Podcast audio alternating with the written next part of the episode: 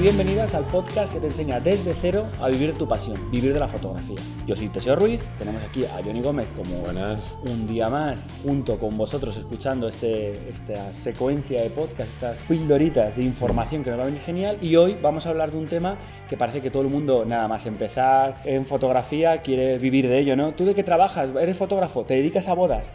Vamos a hablar del trabajo de bodas cómo se puede llevar a cabo un trabajo de bodas, qué es lo que no deberíais hacer como recomendación porque, porque bueno, pues pueden estar tomando el pelo o podéis estar haciendo las cosas mal. Y bueno, vamos a ir viendo distintas pautas principales de la fotografía de bodas para, para desarrollarlo. Pero claro, antes vamos a hablar de, también de las consultorías. Claro, que recordar que hemos lanzado unas consultorías, bueno, hemos lanzado las consultorías desde hace poco y tenéis en la web toda la información, pero haciendo así un poco de resumen, son consultorías con, junto con nosotros dos de, a través de videollamada donde podéis preguntarnos cualquier cosa, que, eh, que, os aconsejemos sobre qué estrategia necesitáis.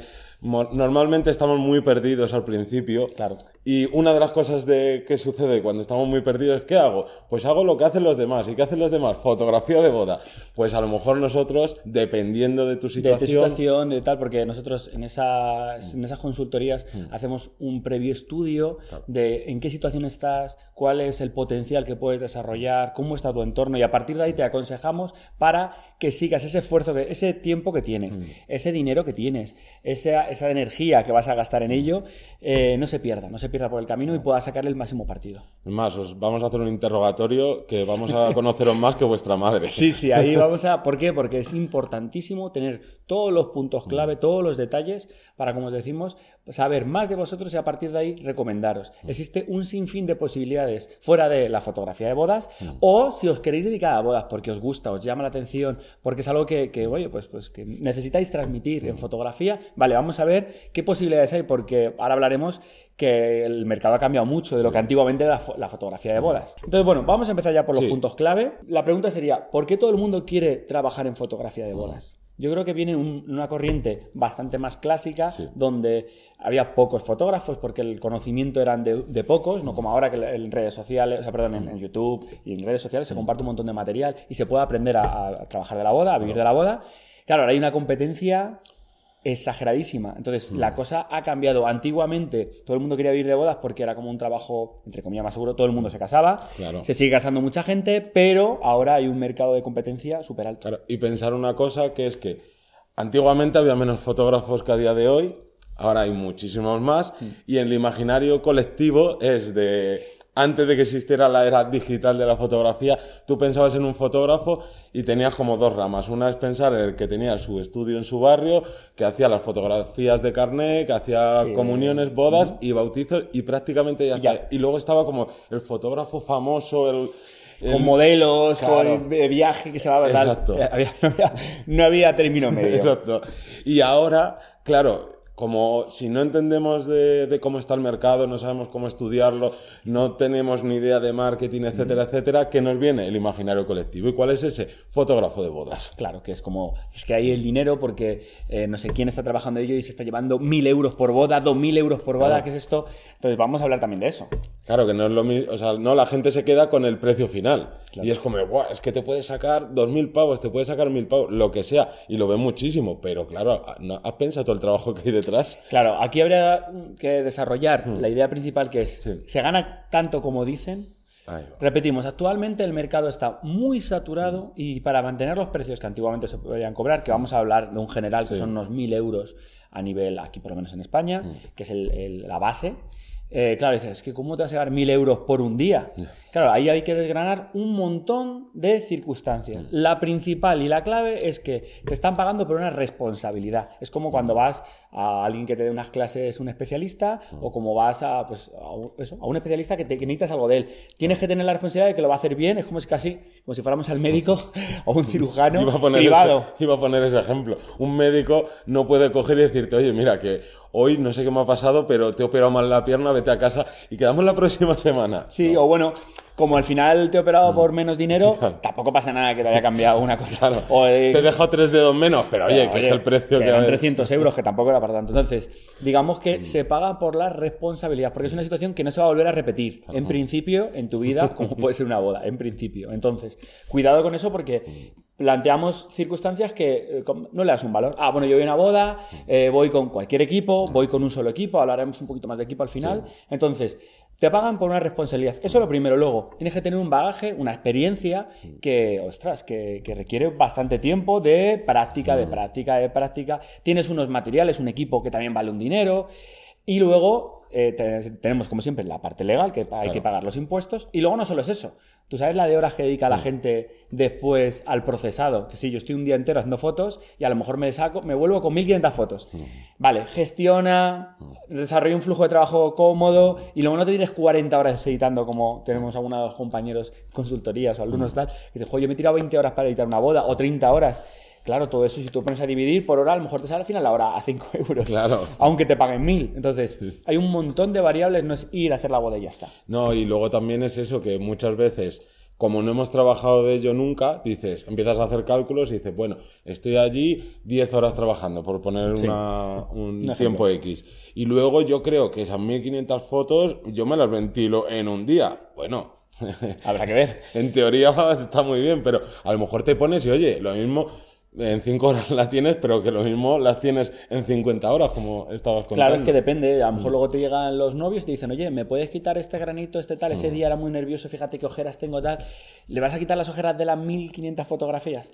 Sí, no, eso está dentro del contrato. Entonces hay unas- un montón de variables que, repito, vamos a desgranar ahora. Entonces, lo primero es eh, quitar, desmitificar el tema de es que se gana mucho dinero. Primero, actualmente para ganar un dinero tenemos que, mm, mm, pues eso, quitarnos la competencia. ¿Cómo? Creando un producto relativamente diferente al resto. ¿Cómo se consigue ese producto?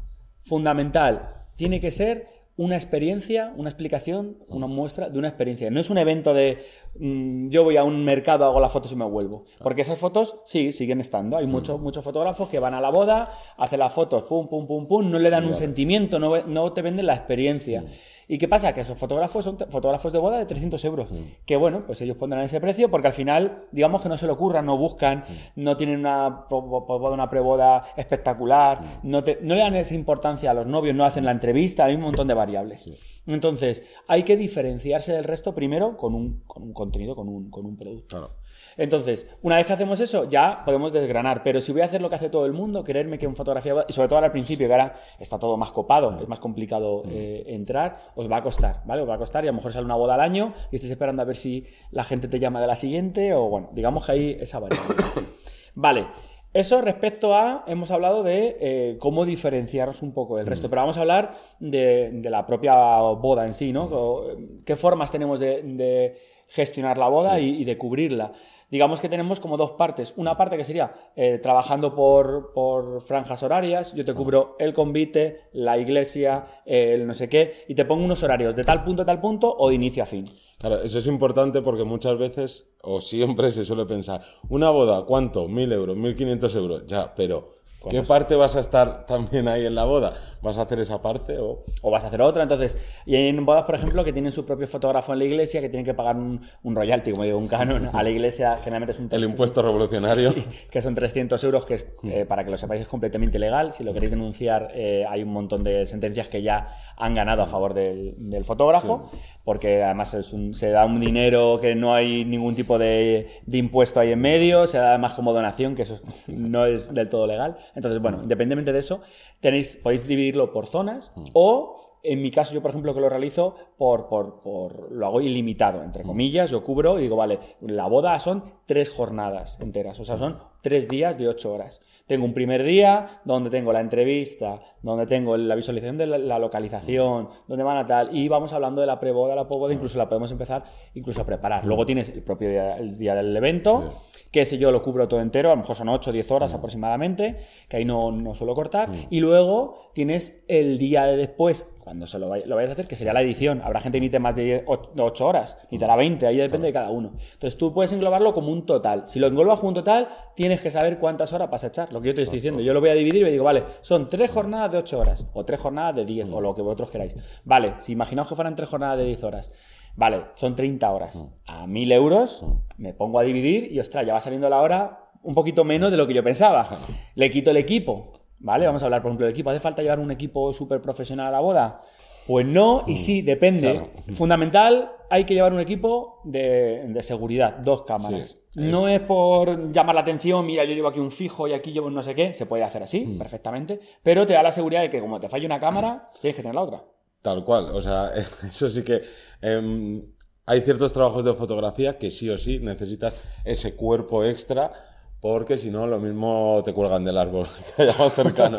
Es que fallar en una boda así es muy, muy peligroso. Y de hecho hay Mm. muchos compañeros que llevan los dos cuerpos consigo porque también les han dejado a lo mejor en el coche guardado y dice, bueno, tengo un segundo cuerpo guardado en el coche por si acaso. Y se los han robado. Sí. Porque hay un montón de robos en las zonas de bodas. Claro. Entonces cuidado con eso también. Puedes llevar dos cuerpos, a lo mejor la propia mochila o dentro para jugar con eso. Tener también mucho cuidado con las fuentes de agua. Porque Hay un montón de vídeos, ¿no? De de- hay muchos vídeos de... De que está grabando, haciendo fotos y... Claro, está con la, con la cámara de vídeo, con la cámara de fotos aquí y van dando para atrás y venga, con todo el agua. Hay por un montón de, de compilaciones de vídeos así que te quedas alucinado. Pero bueno, entonces, Mm. hablando de equipo, ya dependerá si quieres trabajar con fijos o no. Generalmente tienen que ser objetivos luminosos y por lo general tienen que ser eh, cámaras que te den cierta versatilidad. Mm. Yo llevo un equipo un poquito más pesado en bodas, pero bueno, sé que es un día en concreto, termino más agotado, pero lo, lo termino haciendo así. Entonces, hemos hablado, repito, en este caso, de si realmente, por- porque todo el mundo quiere trabajar en bodas, que es como el dinero, vale, pero hemos desgranado. Por qué. Hemos visto en la parte de, mm, pues eso, qué formas de trabajar podemos hacer, si por trozos, por zonas, y qué nos podría diferenciar.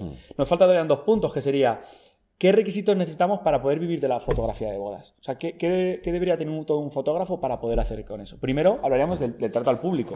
Exacto, es súper importante porque mientras a lo mejor en otros trabajos sí que simplemente te contratan directamente, haces las fotos y ya tu está, rollo y tal. tienes poco trato con tu jefe puntual, que sería el que te contrata y demás.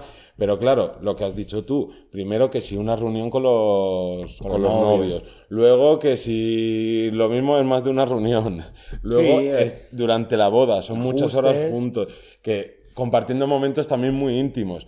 Que ahí, si no somos a lo mejor una persona muy extrovertida, pues quizás perdamos esos clientes. Ya, ya no en la boda, no lo vas a perder, pero En la propia entrevista. en la propia o- entrevista Tienes que tener ciertas eh, pues, inteligencias emocionales Mm. para poder desarrollar y también que estés tú cómodo. No vas a ponerte una careta y vuelvas luego con agujetas en la cara de lo sonriente que estás. No, te- tiene que, tienes que tener esas, esas facilidades. Que no las tienes, se pueden ganar, pero Claro. poco a poco. También pensar que si es, poneros en la, en la piel de que os vais a casar y os estáis buscando entre varios fotógrafos y demás, eh, ¿contrataríais a alguien que no tuviera una página web de bodas?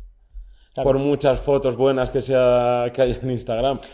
Pues Que a no- lo mejor da poca confianza. Claro, que no tengas una referencia directa, Claro. porque muchas veces te puede decir alguien, oye, el boca a boca, ¿no? Este fotógrafo me hizo y trabajé muy bien, estuve muy a gusto, sí, ¿no? Pero claro, si no tienes una base, Claro. por así decirlo, te puede, te puede llevar un poco de desconfianza. Luego también tenéis que ser personas eh, que tengáis cierto manejo con la cámara en forma en, en manejo manual. Es cierto que hay mucha gente que dispara con sus flashes de TL, con semiautomatismos, prioridad a la diafragma, a tal, vale, eh, estupendo. Pero por lo general, en ocasiones se queda un poco limitado, porque a lo mejor estás en un contraluz, no sabes cómo jugar con ello, entonces tienes que tener soltura con, lo- con el manejo de los No, y pensar que los automatismos están genial y cada vez van mejor, pero no son infalibles. Y fallan. Y si fallan justo en un momento de algo que no puedes repetir, pues volvemos a lo mismo. No, no puedes parar la boda y decir, oye, perdona, eh, ¿le pones Repite el- otra vez el anillo? Repite el beso, por favor. Claro. Entonces, ese tipo de cosas. Y luego hay que ser muy apañado, hay que tener, hay que saber eh, salir de cualquier situación en la que, por ejemplo, a mí me ha pasado, eh, venga, los novios van a bailar y todo a oscuras. Una luz horriblemente tenue que parece un funeral más que una boda. Entonces, ¿Y, qué haces? Pues te sacas una linterna que siempre tienes que llevar contigo en el bolsillo para iluminarles, porque si no, o eh, tienes puesto en el, cuerpo de la cámara, como en mi caso, que tengo varias, varias posibilidades de configurar como preajustes, y ya le pongo con la ISO 6400 para situaciones en las que no hay luz, me toca trabajar con cualquier luz, o porque a lo mejor no puedo rebotar el flash porque estoy en un exterior.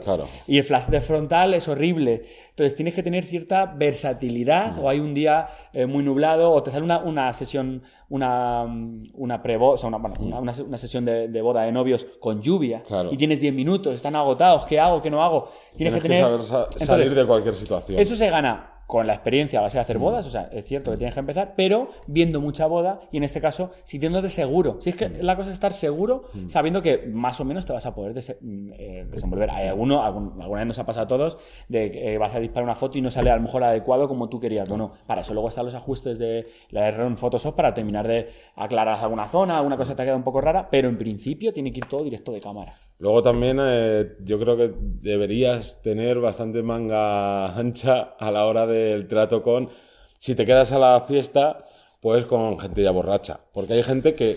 Se llama paciencia infinita y... O sea, que a lo mejor eres el mejor fotógrafo del mundo o la mejor fotógrafa del mundo, pero no aguantas, por decir algo, a los borrachos. Y entonces vas a tu primera boda y terminas mm, estampándole la cámara a uno en la cabeza. Claro.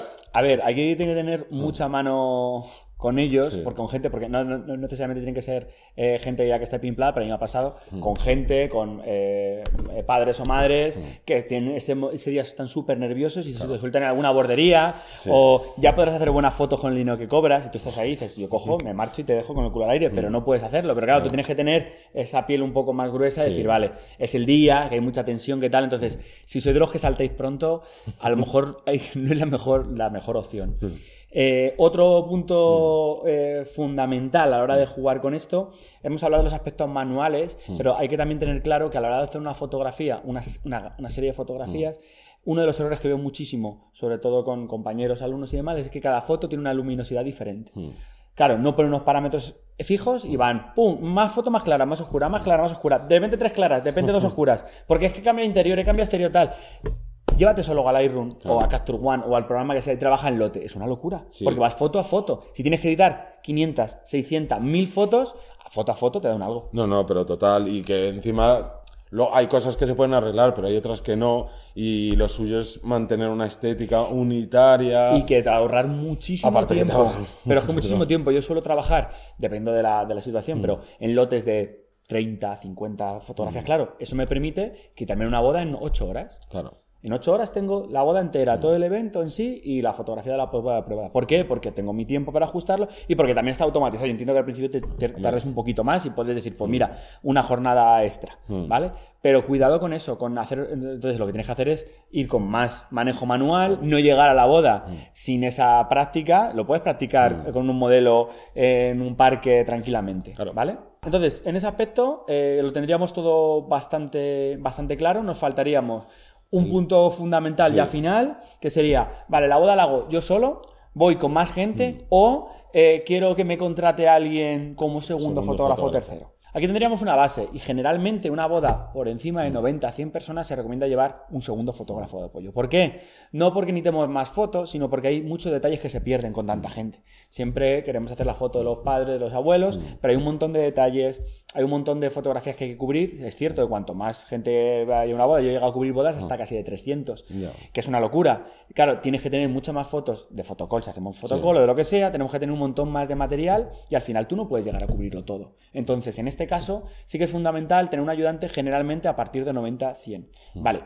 Ese ayudante, ya seáis vosotros de forma directa o queréis contratar a un ayudante, ¿cuánto dinero se suele llevar un ayudante? ¿Cuánto no? Bueno, aquí en España, generalmente un ayudante pagado de forma normal, mm. quiere decir, el precio normal son 200 o 250 euros. Mm. Que seguro conoceréis a alguien que hace bodas a 50 euros. Bueno, eh, la necesidad, el desconocimiento, además hay un montón de factores. Eh, ¿Te merece la pena trabajar para otra persona? Pues depende. Sí que es cierto que si vais como segundo fotógrafo, primero vais a ganar la experiencia, que es fundamental para todos los que estéis empezando. eh, y luego vais a tener cierto portfolio que de otra forma sería imposible. Cuidado porque hay algunos que no te permiten luego subir ese material, ¿no? Como portfolio para lo- su- sus propias fotografías. Pero cuidado, como digo, que no te exploten y ni que se aprovechen de, pues, si vais a estar 50 por 50 euros eh, todo un día fotografiando, 12 horas con el material, con el doble equipo, tal, es, un- es una locura. Entonces, eso hay que, como digo, hay que tener un poco de, de- de buscar un equilibrio para que no echemos más horas de extra y jugar un poquito con eso. Y lo bueno que tiene el ser segundo fotógrafo es que no tienes la responsabilidad, entre comillas. También hay equipos que trabajan a la par, no hace falta que sea un Sí. segundo fotógrafo primero, pero siempre suele haber uno que lleva la voz cantante. Entonces, si vas como segundo fotógrafo, te quitas la entrevista, el trato directo con lo- la gente, eh, la- el, el tema del álbum, si lo se monta o no se monta, la parte de edición, te ahorras un montón de Vas, tiempo. vas a lo fácil. Vas a lo fácil y oye, pues yo conozco un montón de fotógrafos que se dedican solamente a- como segundos. Sí, sí, sí. Se llevan su dinero, hacen más bodas al cabo del este, pero no tienen que estar buscando bodas ni repercutir tanto en, en redes sociales y tal. Entonces, dependiendo, generalmente mucha gente que es de segundo fotógrafo también lo tienen como un añadido a. Claro. Entonces es un pe- pequeño pellizco que cogemos de otro lado. Entonces, dependerá un poco de vuestra situación, lo que busquéis, si sois primeros eh, fotógrafos, si no. Claro, todo eso también, si vais a contratar a otra persona, tiene que estar dentro del precio. Y esto ya es el punto, entre comillas, final de los, los puntos clave, es el contrato. Y lo digo bien grande, que se escuche bien. El contrato es fundamental. En un contrato va a aparecer todo lo que vamos a desarrollar.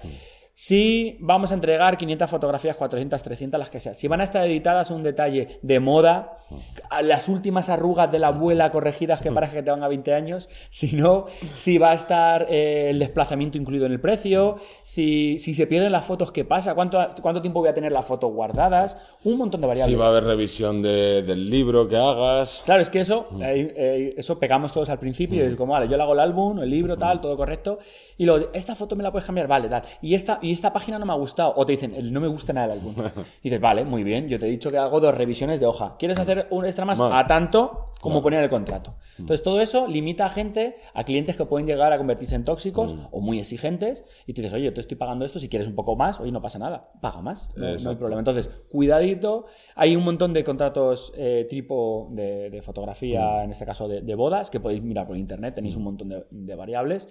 Pero, como digo, todas las claves, todos los puntos bien puestos. Si yo falto, si el fotógrafo por lo que sea tiene un accidente o no ese día no puede ir, ¿qué pasa? Eso tiene que estar también en la hoja. Total. Imaginaros que estáis yendo a la boda y en el menor de los casos pincháis una rueda y llegáis una hora tarde o más tiempo. ¿Ahí qué sucede? Claro, entonces todo eso tiene que aparecer en la hoja. En mi caso, pues yo tengo un segundo fotógrafo que me cubriría eso. Y todos los días, todas las bodas que tengo, le digo a ese chico, oye, eh, generalmente estate al loro, ese día intenta dejar, despejármelo, prepararlo. Y si no, tengo un tercero. Siempre hay alguien, en el hipotético caso, yo que sé, que me dio un golpe, lo que sea. Vale, y si no la vas a hacer o se pierden las fotos, todo eso tiene que estar, como digo, registrado de qué pasaría. Porque le vas a dar seguridad a los novios y porque creo que es una parte que te diferencia de- del resto, que es ser un profesional, comportarte como un profesional. Claro, también que simplemente tú a la pareja le enseñas el contrato y le pones cosas como las que acabas de contar, pues ya solo eh, ganas en seguridad, vamos, ellos ganan en seguridad de tal manera que incluso a lo mejor puede haber otras personas que les gusta incluso más su estilo fotográfico, pero, dicen, oye, Es que esto no me lo incluye, ni me lo han contado, ni le han dado prioridad a mi seguridad, a mí. Entonces, eso es un, un punto fundamental. Vale, como resumen general, ¿qué estaríamos hablando en este caso? Que la fotografía de bodas no es para todos los públicos. No, penséis que, vale, yo, bueno, me meto en fotografía y me dedico a bodas porque me va a dar dinero. Es un pensamiento que mucha gente tiene. Y cuando se mete en bodas y ve el curro que tiene, dice, ostras, esto no es para mí, esto no es para mí. Entonces, ¿podemos hacer alguna prueba? Sí, probar, ir como segundo fotógrafo, hacer un- una especie como de adaptación, pero cuidado, no es para toda la gente porque primero exige una serie de virtudes de- eh, para el fotógrafo y después es muy exigente respecto a la competencia. Hacer una boda a 300 euros significa que va a ser un resultado X que seguramente sea muy inferior al resto, pero claro, le van a contratar más gente, tendrás que hacer 200 bodas más que el resto de, de fotógrafos. claro, y, y no te va a salir nunca rentable, seguramente. Yo creo que en este caso no, a menos que lo hagas, vamos, ni de pirata te va a salir rentable, por la cantidad de horas te va a salir que ganas 4 euros la hora, para eso te vas y trabajas en, otra- en otra cualquier otra cosa. Tal, cual- tal cual. Entonces, eh, Cuidado con la competencia, y en este caso la competencia es, entre comillas, sana. Lo que tenemos que hacer es diferenciarnos de ella de una forma, pues algo que marque, eh, pues eso, un antes y un, despe- un después entre la otra persona y yo, sea el precio que sea. Hay fotógrafos de 2.000, de 3.000 euros, de 4.000, que bueno, pues hacen bodas especializadas en playa. Y me voy a la playa y te traigo unos caballos y te monto ahí un percal. Vale, eso se paga. Hay gente que no, que es bodas como churros. Yo hago mm, dos bodas al, al día, viernes, dos bodas el sábado, dos bodas el domingo. Bueno. Si tú, tú quieres gestionarlo así, no hay problema. Es una especialidad dentro del low cost. Lo que estoy buscando, pero que tengáis claro, en este caso, qué qué es lo que necesitáis. Vale, y yo creo que poquito más. Eh, nos despediríamos recordando que nos podéis ver, nos podéis visitar tanto en vivirdelafotografía.es en la web, que nos podéis ver en YouTube y nos podéis escuchar en un montón de plataformas de podcast, iVoox, iTunes, iTunes, iVoox. Spotify, tenemos un montón de plataformas y creo que poquito más. Sí, que vamos a lanzar en, en el post donde vamos a subir el podcast eh, una encuesta que hacía bastantes programas no hacíamos. que no hacíamos una encuesta y sabemos que os gustan, algunos no nos habéis preguntado. Porque, porque es "Oye, información que es muy curiosa, en decir, ostras, pues esta gente, yo estoy dentro del porcentaje de la gente que piensa así, a tal. Sí. Es interesante. Entonces vamos a hacer esta encuesta y os vamos a preguntar varias cosas. Una es si os interesa la fotografía de bodas o si no os interesa nada y si habéis trabajado como fotógrafos de bodas, sea ya como principal o como acompañante. Porque aquí yo voy ya haciendo alguna pullita, estamos preparando algunas cositas referente a trabajos, ya os iremos contando. Y una de las pautas que muchos preguntáis es el tema de fotografía. Bueno, entonces estamos preparando un material extra que os iremos contando dentro de poquito hablando, hablando de ello. Pero de momento dejamos el momento lo dejamos ahí, lo dejamos arriba, ya os iremos contando. Así que nada, un placer como siempre, nos despedimos Y hasta el próximo lunes. hasta luego. Oh, oh. oh.